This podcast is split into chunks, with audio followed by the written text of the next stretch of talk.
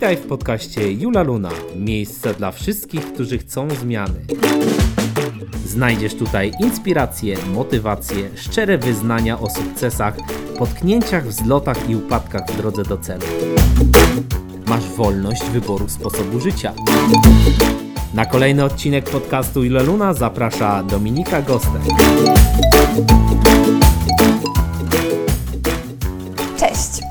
Witam Was w kolejnym odcinku podcastu Jula Luna. Ja nazywam się Dominika Gostek, a dzisiejszym moim gościem jest Katarzyna Głąb. Kasia jest autorką blogu Po Sukces na Szpilkach, trenerką biznesu i właścicielką firmy Multi Consulting. Cześć Kasiu, bardzo się cieszę, że dzisiaj jesteś tutaj ze mną. Cześć, witam cię serdecznie. Cześć.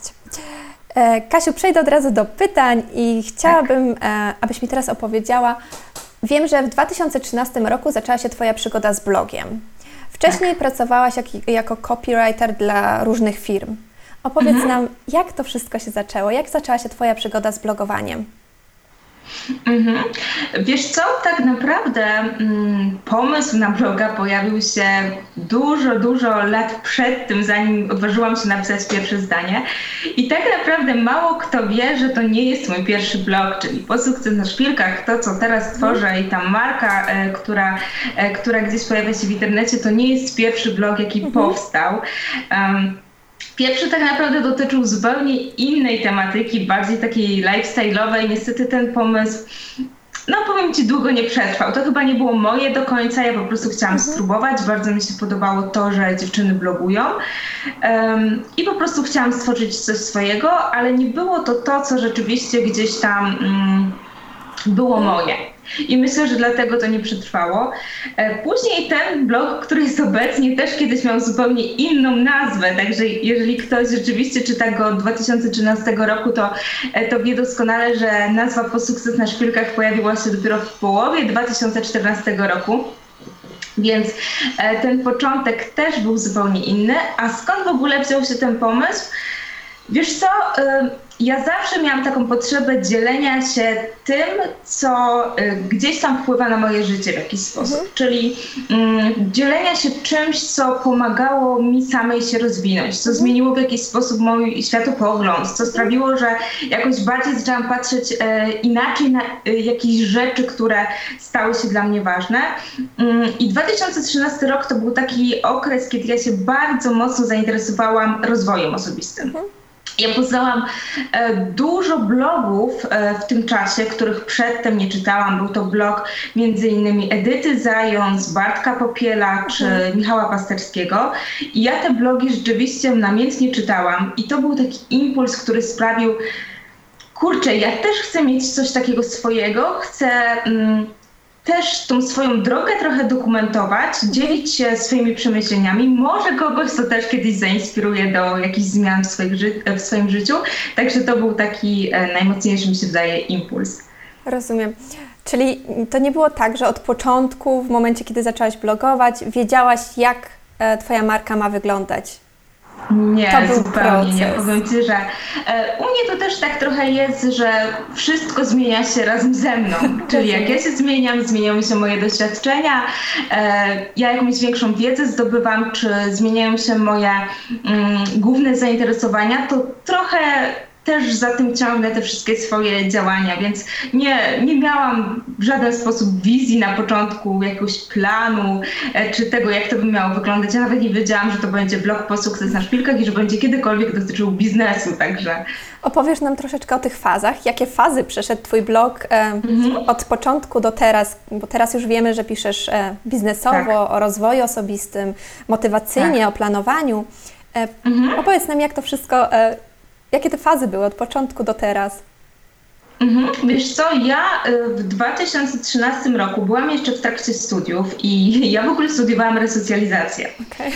E, więc to jest taki temat kompletnie niezwiązany z tym, co robię obecnie, aczkolwiek bardzo taki e, rozwijający i bardzo poszerzający e, światopogląd na różne, różne rzeczy. I to jest też taki okres, kiedy ja się mocno zainteresowałam takimi zagadnieniami psychologicznymi. I rzeczywiście, jeśli byś prześledziła mojego bloga od początku, to tam na samym początku bardzo dużo treści dotyczyło e, psychologii. Dotyczyło takich rzeczy, które mają wpływ na człowieka, na jego myślenie, na jego postawę, na jego wybory. Mm, I to były takie zarówno ciekawostki wyniesione ze studiów, które jak gdzieś tam mm, próbowałam dzielić się nimi dalej, ale też moje jakieś własne spostrzeżenia, przemyślenia, jakieś doświadczenia. I rzeczywiście od tego się zaczęło. Później, w związku z tym, że ja pracowałam jako copywriter dla wielu firm, mhm. później jeszcze rok później e, prowadziłam wiele fanpage'y mm, właśnie firmowych, czy to gabinetów kosmetycznych, czy to kawiarni, czy to innych miejsc. E, I ja wtedy bardzo dużo takiej e, wiedzy promocyjnej zdobyłam zarówno na swoim podwórku, czyli prowadząc fanpage'a i inne media po szpilkach, jak i fanpage innych, e, innych firm. Jako, że działałam też trochę od zaplecza szkoleń stacjonarnych, czyli te szkolenia planowałam, um, układałam te harmonogramy, pomagałam po prostu w całej tej organizacji, całej tej otoczce i też miałam e, dostęp do różnych rzeczy bardziej biznesowych. To bardzo mocno budowało gdzieś tam moją taką podstawę, taki grunt biznesowy, do którego um, powiedziałabym, pewnie nie miałabym dostępu normalnie, bo moja firma jednak e, polega na czymś, na czymś innym. I powiem Ci, że po tych kilku latach e, takiej pracy, zarówno na swoim podwórku, jak i takiej pracy na zapleczu innych firm, rzeczywiście zdecydowałam się powoli dzielić gdzieś tam mhm. swoim doświadczeniem i swoją wiedzą taką bardziej biznesową. Aczkolwiek, tak jak mówisz, ten rozwój osobisty pozostał, bo to dalej jest. Część taka mojego życia, która jest dla mnie bardzo ważna i którą dalej gdzieś tam pielęgnuję, bo naprawdę uważam, że to jest coś bardzo, bardzo mocnego, co naprawdę wpływa na nasze życie. No i planowanie, co zawsze było dla mnie ważne, bo ja uwielbiam planować i każdy, kto mnie zna, to wie, że jestem po prostu obstawiona dziennikami, notatnikami i wszystkim, co tylko możliwe, bo ja to po prostu uwielbiam i nie wyobrażam sobie życia bez tego. A biznesu to, to już w ogóle. No tak, u mnie jest podobnie. Co w dzienniku, w notatniku nie jest zapisane, po prostu nie tak. istnieje. Dokładnie, tak. dokładnie tak. No Twoja historia super nam tutaj pokazuje, że nie każdy jednak ma tą wizję w momencie, kiedy zaczyna mhm. E, tą wizję końcową, że tak, to będzie moje, jednak to wszystko jest procesem i bardzo często tak. zmieniamy się i dochodzimy do tego powoli w trakcie. Mhm. E, piszesz na swoim blogu, że etat choćby ten najwygodniejszy nie jest dla Ciebie. Powiedz mi, tak. co robiłaś przed tym, jak byłaś copywriterem, jak pracowałaś jako copywriter mhm. i dlaczego ten etat nie był dla Ciebie opcją? Wiesz co, ja się chwytałam tak naprawdę najróżniejszych rzeczy. I zaczynając jako młoda dziewczyna, pracując jako hostessa, e, pracując, mając epizod jako opiekunka do dzieci, mając epizod w innych, e, w innych jakichś tam mniejszych firmach, gdzie bardziej pomagałam i, i było to bardziej na taką krótką umowę niż na, e, na jakieś właśnie takie prace etatowe. Po staż, gdzie rzeczywiście spędziłam pół roku i powiem Ci, że to było takie doświadczenie, które właśnie mi pokazało, że to nie jest dla mnie. Mhm. Ja ten staż odbywałam na ostatnim roku moich, moich studiów magisterskich i powiem Ci, że Spotkałam tam fantastyczne osoby. Naprawdę bardzo fajne kobiety, dużo starsze ode mnie. Tak naprawdę można powiedzieć, że każda z nich mogłaby być spokojnie moją mamą. I to było doświadczenie takie mm, dość może nie trudne, ale takie bardzo mm, dziwne dla mnie, bo z jednej strony bardzo mi się tam podobało, bo ludzie byli niesamowicie fajni, tacy ciepli e, i niesamowicie tacy mm, otwarci. Mhm. I nie pozwalali mi odczuć, że jestem młodsza i, i wiesz, może tam się nad czymś nie znam, wręcz przeciwnie, ale z drugiej strony ja widziałam, że te osoby były nie do końca zadowolone z tego, że tam są i jak ta ich praca wygląda. I ja tak sobie pomyślałam, że skoro ja jestem tam pół roku, to pewnie ja wielu rzeczy nie widzę. Wielu rzeczy nie widzę takich, które spotykają ludzi na przykład po 5, 10, 15, 20 latach pracy, mm, bardzo często w jednym miejscu. I że to jest chyba coś, co sprawia, że ci ludzie w pewnym momencie życia chcą się uwolnić. Tak. Mają taką mhm. e, presję tego, że ciągle są w jednym miejscu, że ich życie ciągle wygląda tak mhm. samo. I to nawet abstrahując od, e, od tego miejsca, gdzie ja miałam mm, ten staż, ja to widziałam po prostu po innych ludziach, ja to widziałam po moich rodzicach. Mm, jako, że ja nie pochodzę z rodziny przedsiębiorczej, u mnie nikt nigdy nie miał firmy, I ja to widziałam po prostu po mojej rodzinie również, że ten etat ok był, był stabilny w jakimś sensie, e, był jakimś, jakąś taką rzeczą, która zapewniała tam dochód z miesiąca na miesiąc w określonym terminie, ale mimo wszystko nie dawała tego poczucia, że robię to, co naprawdę chcę. Po prostu robię to, co jak, w jakiś sposób mnie buduje, rozwija i tak dalej. Po prostu to jest taka, taka konieczność życiowa, tak? Że muszę tak. mieć tę pracę, iść do niej, żeby zarobić pieniądze. Ja nigdy czegoś takiego nie chciałam, i oczywiście wiem, że są etaty, które wspaniale rozwijają ludzi i które sprawiają, że rzeczywiście oni wchodzą gdzieś tam na kolejne poziomy, awansują i, i czują się zadowoleni.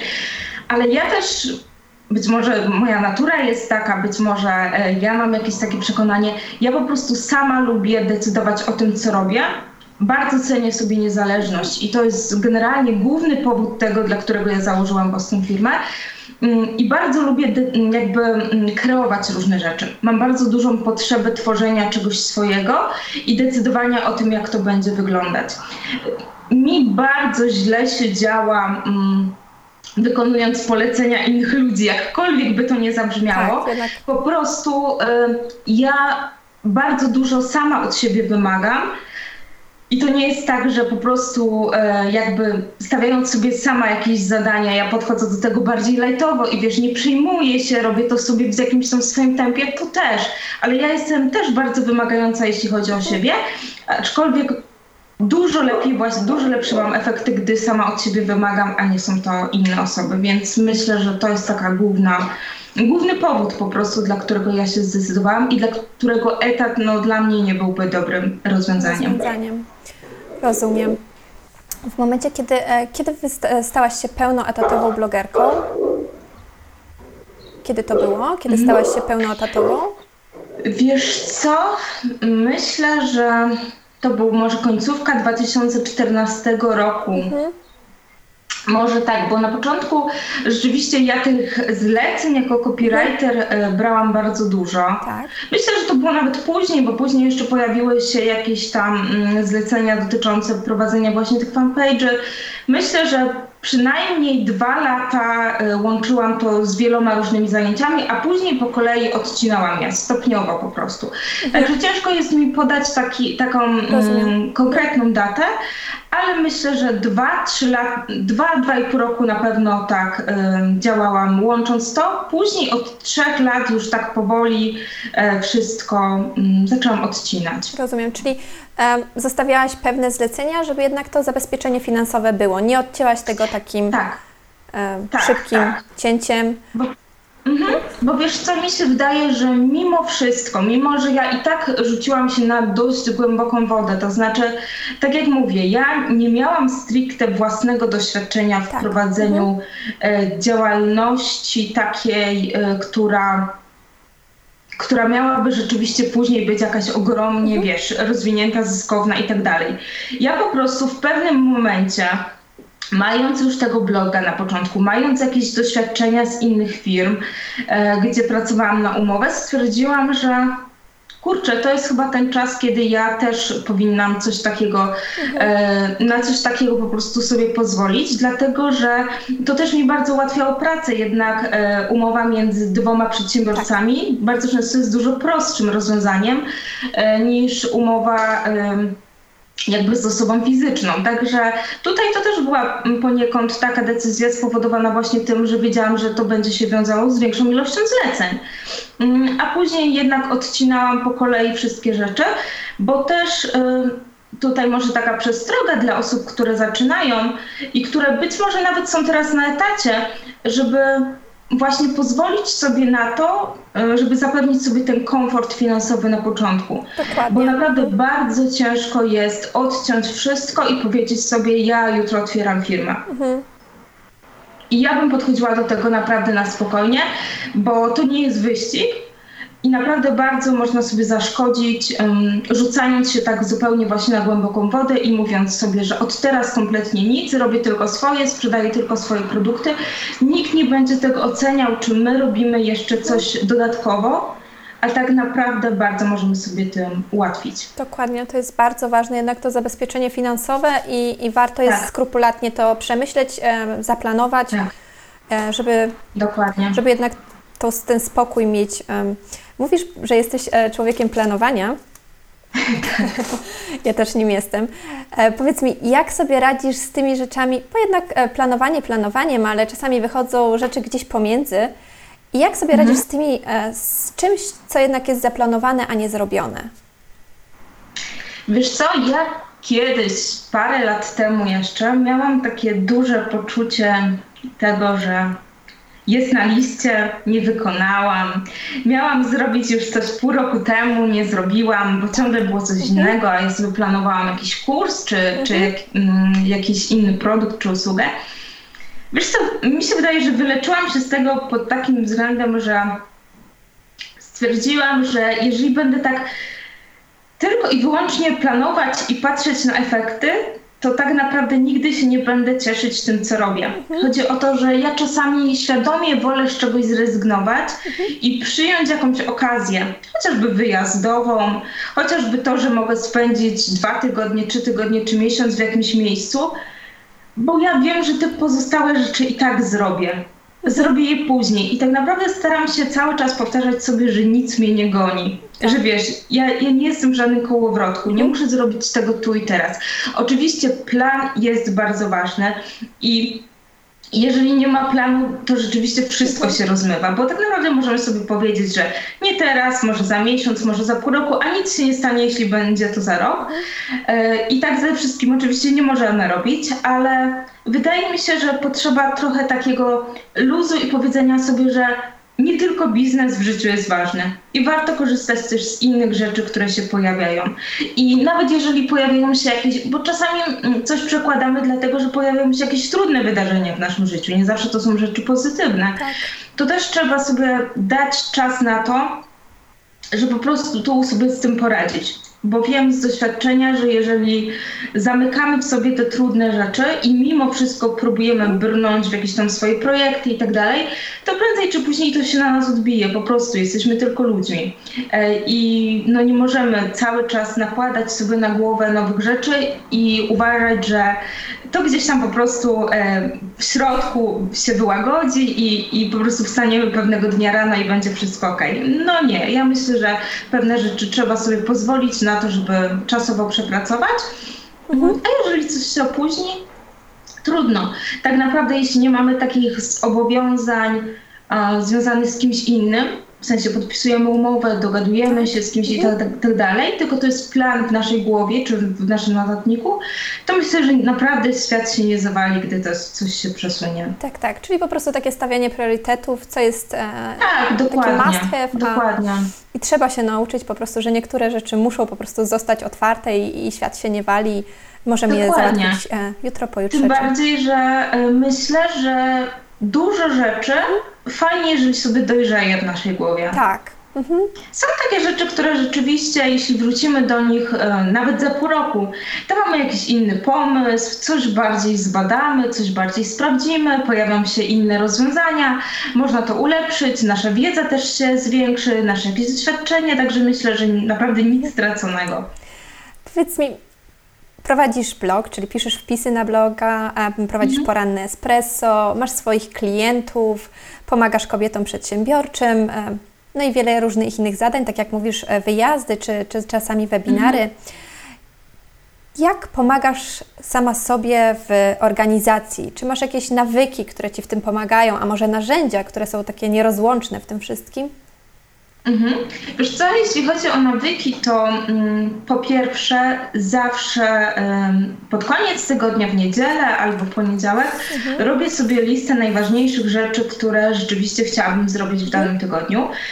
I lista ta zawsze wynika e, z takiej listy miesięcznej. Ja generalnie mm, bardzo mm, bardzo lubię taki system. Już od kilku lat działam z takim systemem planowania e, takiego podzielnego w dużym okresie czasu, czyli najpierw jakieś tam swoje większe cele wyznaczam sobie na dany rok, później staram się gdzieś to umieścić w kwartałach, jeżeli to są jakieś duże projekty typu e, kurs, e, typu na przykład mastermind, który, który właśnie na przykład teraz, teraz u mnie rusza, czy mm, czy jakieś szkolenie stacjonarne, to staram się umieścić to przynajmniej w jakimś kwartale.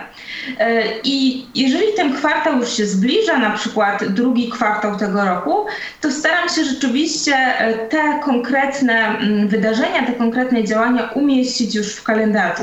E, I później to bardzo ułatwia sprawę, bo rzeczywiście te zadania mm, tygodniowe na liście tygodniowej wynikają z tego większego planu na ogół. Więc jeżeli ja mam dodać do tego na przykład poranne espresso, bardzo też w ogóle pomaga, jeśli coś się dzieje regularnie. Bo jeżeli ja wiem, że na przykład moje poranne espresso pojawia się tak. w każdy wtorek o godzinie 10, to ja już wiem, że w kalendarzu, nawet jeśli nie mam tego zapisanego słownie, to wiem, że ja na tą dziesiątą we wtorki nie mogę się już na przykład z nikim umówić na konsultację. Więc to bardzo pomaga. Po pierwsze, ustalenie sobie takich rzeczy, które odbywają się zawsze w podobny dzień. E, po drugie, właśnie planowanie takie e, bardziej e, perspektywiczne w takim większym obszarze czasu, a po trzecie właśnie robienie tej listy z wyprzedzeniem tygodniowym i wypisywanie sobie najważniejszych rzeczy. I to, jest tak, to są takie naprawdę moje nawyki, które bardzo dobrze się sprawdzają. A jeśli chodzi o narzędzia, ja tak naprawdę korzystam z dwóch. Korzystam z planera, mhm. takiego normalnego planera, e, gdzie mogę sobie wszystko zapisywać i tam zapisuję dosłownie wszystko, nie tylko rzeczy związane z moją firmą, ale też takie rzeczy po prostu codzienne. Mm, I to jest fizyczne, z własnej aplikacji. E, tak. Tak. E, I z własnej aplikacji Tudu, którą mam na pulpicie zawsze i na której zapisuję rzeczy, które rzeczywiście związane są tylko z tym, co robię na komputerze. Rozumiem. I to jest e, taka aplikacja, gdzie rzeczywiście ja rozpisuję sobie na przykład dany projekt. Co znaczy projekt. Nie mówię tu tylko o dużych rzeczach. Mówię tu chociażby o stworzeniu artykułu, gdzie muszę napisać tekst, muszę um, zrobić jakąś grafikę, um, ustalam, kiedy to opublikować, napisać post do tego artykułu, żeby opublikować go na fanpage'u, czy zrobić jakieś inne rzeczy. I rzeczywiście z tym mi się dużo łatwiej działa. I też nie wszystko robię wtedy w jeden dzień, bo wiesz, przygotować wpis to jest bardzo ogólne pojęcie, ale tak naprawdę czasem przygotu- przygotowywałam ten artykuł i już go miałam wstawiać i mówię, kurczę, no nie mam grafiki i teraz tak. wiesz, musiałam przeglądać wszystkie zdjęcia, dopasowywać, robić to w Photoshopie i tak dalej. Rzeczywiście lepiej, jeżeli to jest wszystko Później optymalizacja tytułu i to wszystko jednak... Um zabiera tak, czas. Tak, dużo, dużo bardziej mm. ułatwia to sprawę, jeśli to sobie wszystko rozpiszemy po prostu. Czyli Twoim takim głównym narzędziem, takim nawykiem jest po prostu planowanie. Planujesz, planujesz, tak. jeszcze raz planujesz. Tak, tak, Rozumiem. dokładnie tak. Wiesz, jednym z Twoich projektów w 2015 roku był e, kanał na YouTubie, gdzie e, prowadziłaś wywiady z kobietami. To było w tak. poszukiwaniu tak. sukcesu. Jak sama tak. mówisz, robiłaś to mimo, że nie znosiłaś występów przed kamerą. Tak. później, tak, później znowu prowadziłaś wywiady, z, tutaj mam zapisane z Mateuszem Grzesiakiem, Krzysztofem Królem, Anetą Wątor. Jeszcze później mhm. własne warsztaty, czyli występ przed dość dużą ilością ludzi. Tak. Teraz prowadzisz własne webinary, poranne mhm. espresso, czyli ciągle jednak nastawiasz się na tą konfrontację ze swoim lękiem występów przed tak. kamerą, czy prze, występów przed publicznością. Powiedz mi, skąd tyle determinacji? Powiem Ci, że to jest dość ciekawe, bo jeśli chodzi w ogóle o nagrywanie i mhm. o taki kontakt z kamerą, e, to ja rzeczywiście nie znosiłam tego, odkąd pamiętam. I żeby tu jeszcze, jeszcze bardziej pokazać, jak tego nie lubię, to mogę się przyznać, że nigdy w całości nie obejrzałam swojego filmu studniówkowego, bo po prostu naprawdę nie lubię na siebie patrzeć w nagrania. Nie lubiłam, o może tak, teraz już nie mam z tym aż takiego problemu. Naprawdę nie lubiłam tego. Mhm. I zawsze mi się wydawało, że mam jakiś dziwny głos w tym nagraniu, zupełnie nienaturalny, że jakoś dziwnie gestykuluję, że w ogóle no nie, nie podoba mi się to kompletnie. I słuchaj, pewnego dnia po prostu doszłam do wniosku, że no nie może tak być. Nie może tak być, że ja, bo wiesz, zawsze sobie wyobrażałam, że tekst spisany to jest jedna sprawa. To się fajnie czyta, mi się dobrze pisze i tak dalej, ale jednak odbiór wideo to jest kompletnie coś innego. Jeżeli możesz po prostu z ludźmi pogadać, nawet wiesz, jeżeli to mhm. jest monolog, to to jest zupełnie e, inny odbiór. Mhm. I stwierdziłam, że no trzeba spróbować. I rzeczywiście te pierwsze filmy to była droga przez mękę. Naprawdę. E, ustawianie kamery, mówię, mi się nic nie podobało. Kompletnie nic mi się nie podobało, co nagrałam. I rzeczywiście pierwsze nagrania poszły do kosza i, i nigdy nikt ich nie zobaczył, poza moim partnerem, który zawsze, no przecież nie jest źle, naprawdę dobrze wszystko tam wygląda. Nie, nie, to, to w ogóle wiesz, nie może tak być, kompletnie. E, I rzeczywiście te nagrania poszły do kosza, ale później dałam też sobie pozwolenie na to, żeby puścić to nawet z takimi e, małymi niedociągnięciami. Nawet jeżeli ja to widziałam, to doszłam do wniosku, że pewnie część osób tego nie widzi albo nie zwraca na to uwagi. Że ja po prostu na to zwracam, bo to jestem ja, patrzę na to i jakoś bardzo analizuję, ale nikt tego robił nie będzie. I zaczęłam po prostu wrzucać te nagrania. I Później tak samo było z wystąpieniami publicznymi. Ja zawsze ogromnie bałam się wystąpień publicznych. Ja mm, nawet na studiach, gdy miałam wygłosić jakiś referat, jakąś pracę, to było naprawdę dla mnie przeżycie. I może dla kogoś to jest coś, coś śmiesznego i coś, co w ogóle nie paraliżuje. Mnie to paraliżowało bardzo. I rzeczywiście noc przed takim wystąpieniem to ja miałam ból brzucha i w ogóle naprawdę bardzo, bardzo to przeżywałam. I Kiedyś zamarzyłam sobie, pomagając w tym właśnie w organizacji szkoleń, że ja też bym chciała stanąć na scenie. No ale w ogóle sobie tego nie wyobrażałam, no bo jak ktoś, kto boi się wystąpień przed własną grupą tak. znajomych na studiach, może e, wystąpić na scenie i po prostu nie paść tam i, i wiesz, i, i jakoś to przeżyć i jeszcze mówić z sensem. Ale powiem Ci, że zaczęłam próbować. Po prostu od małej grupy um, próbowałam się zgłaszać gdzieś do jakichś projektów, gdzie rzeczywiście e, mogę na w miarę małej grupie przetestować te swoje umiejętności. I powiem Ci, że było ciężko. Tu nie mogę powiedzieć, że ach, dałam radę, było super mhm. i, i w ogóle z każdym razem było mm, tylko lepiej. Nie, naprawdę było ciężko. Zarówno z nagrywaniem, jak i, jak i z tymi wystąpieniami um, było naprawdę um, dość opornie. I to nie, nie szło mi dobrze e, od początku, ale wydaje mi się, że ta determinacja jest stąd, że ja za, po pierwsze dużo od siebie wymagam zawsze, a po mhm. drugie chodzi po prostu o ten rozwój, że jeżeli nie robisz tego, co cię przeraża, to nigdy się nie rozwijasz. I zawsze próbuję sobie tak e, to tłumaczyć, że jeżeli będę robić tylko to, co po prostu e, z czym czuję się dobrze i w czym czuję się bezpiecznie, to nigdy tak naprawdę się nie rozwinę. Mm, I to, i to jest taka najważniejsza rzecz i to jeżeli mogę jakąś taką lekcję czy technikę mm, podać tutaj osobom, mhm. które nas słuchają, to jest taka rzecz, która mi bardzo pomaga. To znaczy, jeśli się czegoś bardzo boję, a w głębi duszy chciałabym to zrobić, e, to zgadzam się na to, zanim na dobre zacznę się bać. Rozumiem. I to jest naprawdę bardzo dobra technika i pamiętam jak chyba w 2015 roku dostałam zaproszenie do radia i nie wyobrażałam sobie, że miałabym w tym radiu wystąpić. Naprawdę, jak dostałam tą wiadomość na Facebooku, bo to jeszcze było na fanpage'u, dostałam tę wiadomość na fanpage'u, to byłam przerażona. I zanim odpisałam, zanim na dobre pomyślałam, że ja naprawdę nie dam rady, napisałam, okej, super, kiedy? Wiesz, kiedy się widzimy? I już wtedy mówię, o Boże, ja naprawdę, i teraz już muszę. No bo jak mam to odwołać? I wiesz, i rzeczywiście poszłam do tego radia i było okej. Okay. I tak samo robiłam z każdym wystąpieniem i, i z każdym nagraniem. Czyli po działasz intuicyjnie. Z kimś, tak, tak, dokładnie. I ja myślę, że po prostu czasem trzeba się tak odrobinę do czegoś zmusić i się popchnąć, mhm. bo to naprawdę dużo nam daje. I teraz patrząc z perspektywy czasu, Gdybym tego wszystkiego nie zrobiła, dalej bym się, była osobą, która się boi usiąść przed kamerą. Pewnie nie nagrałabym z tobą tego podcastu, bo to również jest nagrywane, albo powiedziałabym ci, że to nagranie to w ogóle nie może ujrzeć światła dziennego. E, pewnie nigdy w życiu nie wystąpiłabym publicznie, nie byłoby porannego espresso, nie byłoby webinarów, nie byłoby niczego takiego. Także myślę, że po prostu czasem trzeba troszeczkę się zmusić. Czyli to przełamanie tego dyskomfortu, lęku miało bardzo duże znaczenie dla Twojego biznesu teraz. Tak, oczywiście. Bardzo, bardzo duże. Bardzo duże. Mhm. A jak ma się to teraz, w tym momencie, ten lęk przed wystąpieniami? Czy dalej czujesz ten dyskomfort? Wiesz co?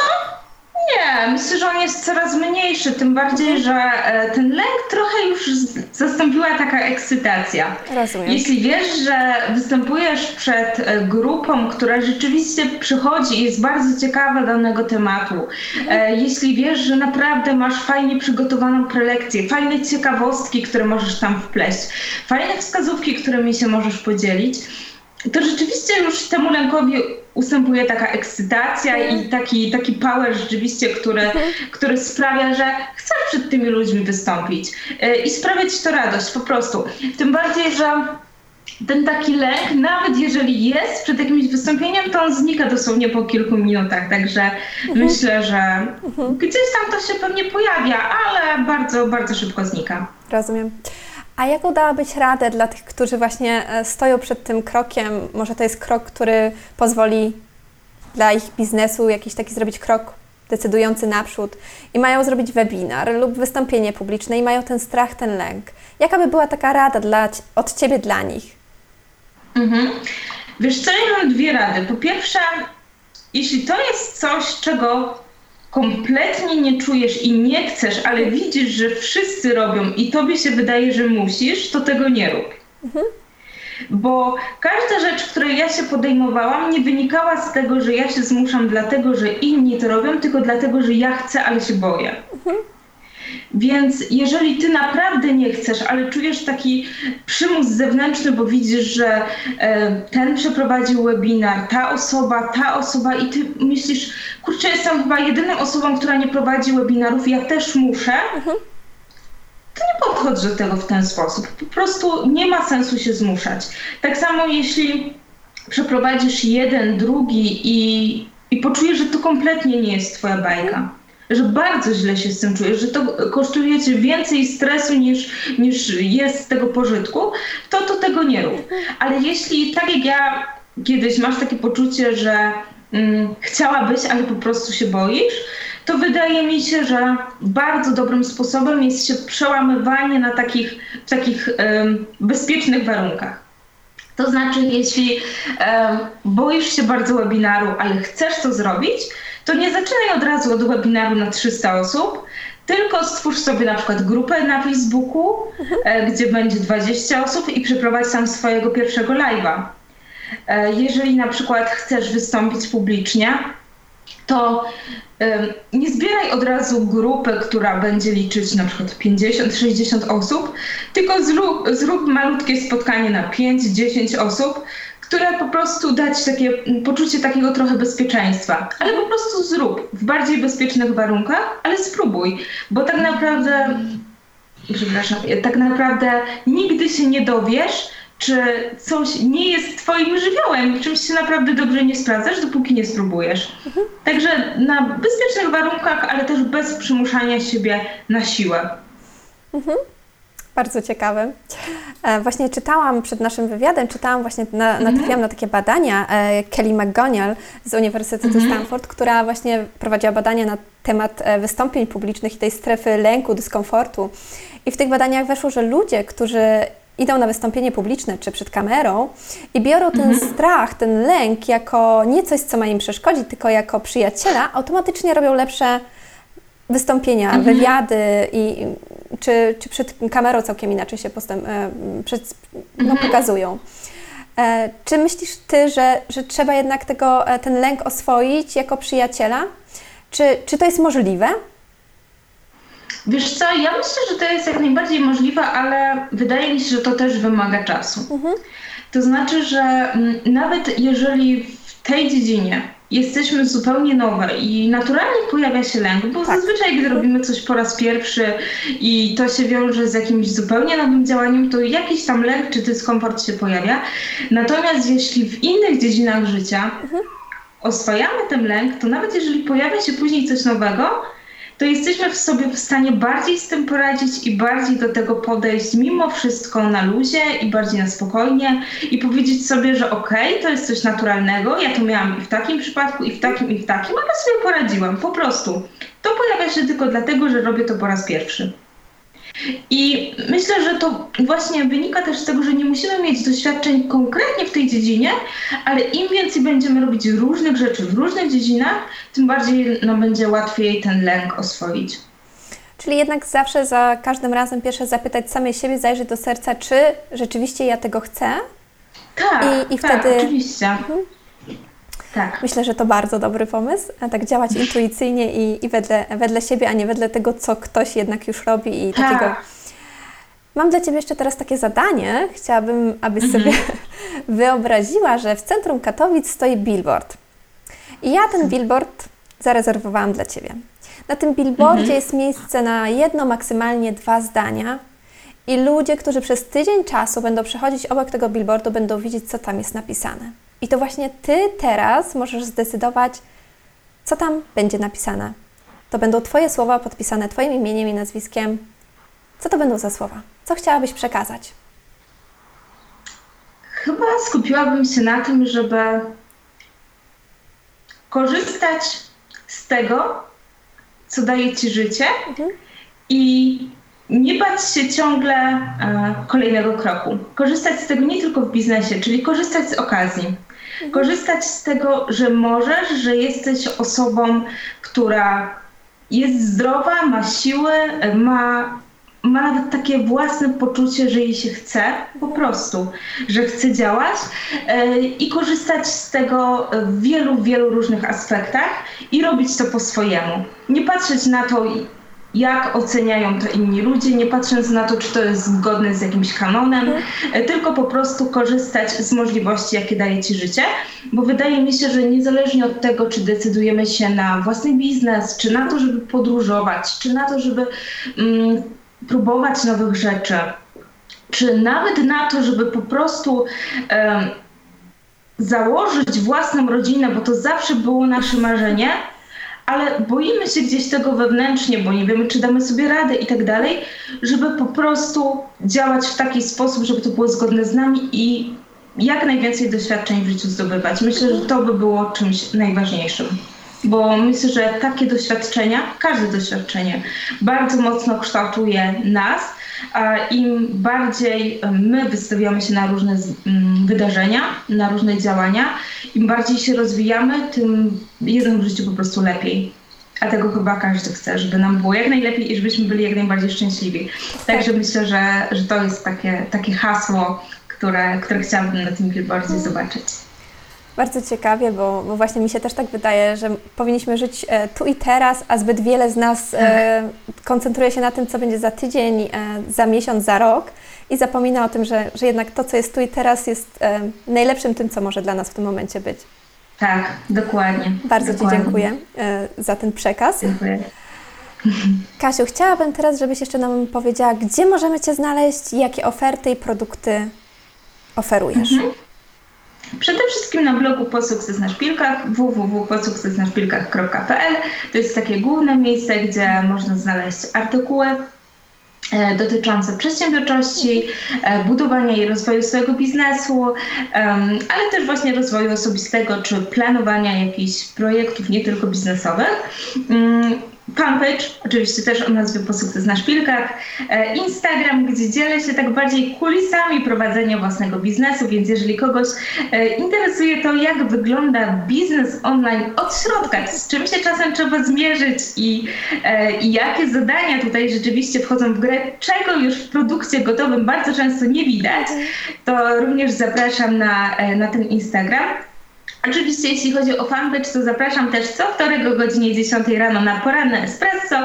To są takie rozmowy trochę motywacyjne, trochę o biznesie, po prostu takie wzbudzające motywację do działania i do podejmowania kolejnych kroków. E, a jeśli chodzi o produkty i o to, co możecie znaleźć w sklepie na blogu po sukces, po sukces na szpilkach, to przede wszystkim są to szkolenia online, nagrane szkolenia online, gdzie między innymi można nauczyć się tworzenia ścieżki klienta, e, czy sekwencji mailowej, mm, czy na przykład wyznaczania i planowania w dłuższej perspektywie, czyli to, o czym mówiłam tak. E, tutaj w trakcie, e, w trakcie naszego nagrania. Mm, są też konsultacje osobiste e, i dzisiaj ruszyła również możliwość zapisania się na mastermind, na taki program rozwoju kobiecych biznesów, gdzie możemy się wspierać nie tylko w formie mastermindu, ale również zdobywać konkretną wiedzę biznesową i stworzyć taką grupę kobiet, która będzie wzajemnie promować się i po prostu e, pomagać sobie w rozwoju swoich działalności. Więc jeśli takie coś Was interesuje, to również bardzo serdecznie zapraszam. E, ten mastermind rusza 25 czerwca, czyli już bardzo, bardzo niedługo. Jak często robisz te mastermindy? Jeszcze tak nam powiedz. Jeśli chodzi o Mastermind, to jest mój drugi. Mhm. Pierwszy pojawił się kilka lat temu i to był naprawdę taki długi, kilkumiesięczny Mastermind. Teraz e, w związku z tym, że dużo takich zapytań się pojawiło, e, pojawiła się taka druga edycja, ale w trochę innej odsłonie, czyli odsłonie programu, który daje coś jeszcze, bo tam między innymi można skorzystać z wybranego szkolenia z mojego sklepu ale również właśnie dochodzi ten aspekt promocyjny, czyli tego, że ta grupa ma być też wsparciem poza spotkaniami. Rozumiem. Mhm. Bo na tym mi bardzo zależało, żebyśmy mogły wzajemnie się promować, polecać swoje usługi um, i dawać sobie takie wsparcie właśnie poza tymi 90, 90 minutami, kiedy rzeczywiście siedzimy na Skype i rozmawiamy o swoich trudnościach. Mhm. Także na tym mi też bardzo zależało, żeby to było coś jednak więcej. Rozumiem. E, I na razie nie masz planu, e, jak, e, kiedy będzie następny? Nie, na razie nie mam planu, bo wychodzę z założenia, że jeżeli robimy coś po raz pierwszy w mhm. jakiejś formie, to dobrze to dobrze sprawdzić, dobrze się do tego przygotować, dobrze zebrać feedback, dobrze jest tak. zobaczyć, mm, co jeszcze można by ewentualnie dodać i dopiero później ustalać kolejne terminy. Także póki co nie mam takiego planu, ale myślę, że może na jesień. No bardzo ciekawe. Ja dla tych wszystkich, którzy nas słuchają, zapraszam oczywiście na fanpage i na stronę Kasi. Wszystkie linki znajdziecie w opisie podcastu. Bardzo Was zapraszam. Tobie, Kasiu, bardzo, bardzo dziękuję za rozmowę. Dziękuję serdecznie. Dziękuję również. E, a Was zapraszam do kolejnego odcinku podcastu Jula Luna. Cześć, Dominika Gostek. To był kolejny ekscytujący odcinek podcastu Jula Luna. Wszystkie informacje o gościu oraz jego linki znajdziesz w opisie tego odcinka oraz na stronie julaluna.pl. Jeśli się Tobie podobało, to oceń podcast Jula Luna na Twojej ulubionej platformie, z której go właśnie słuchasz. W taki sposób pomagasz w rozwoju podcastu. Chcesz się skontaktować z Dominiką, to obserwuj julaluna.pl na Instagramie i wyślij Twoją wiadomość. Zachęcam do udostępniania odcinka i zapraszam do kolejnego odcinka podcastu Jula Luna.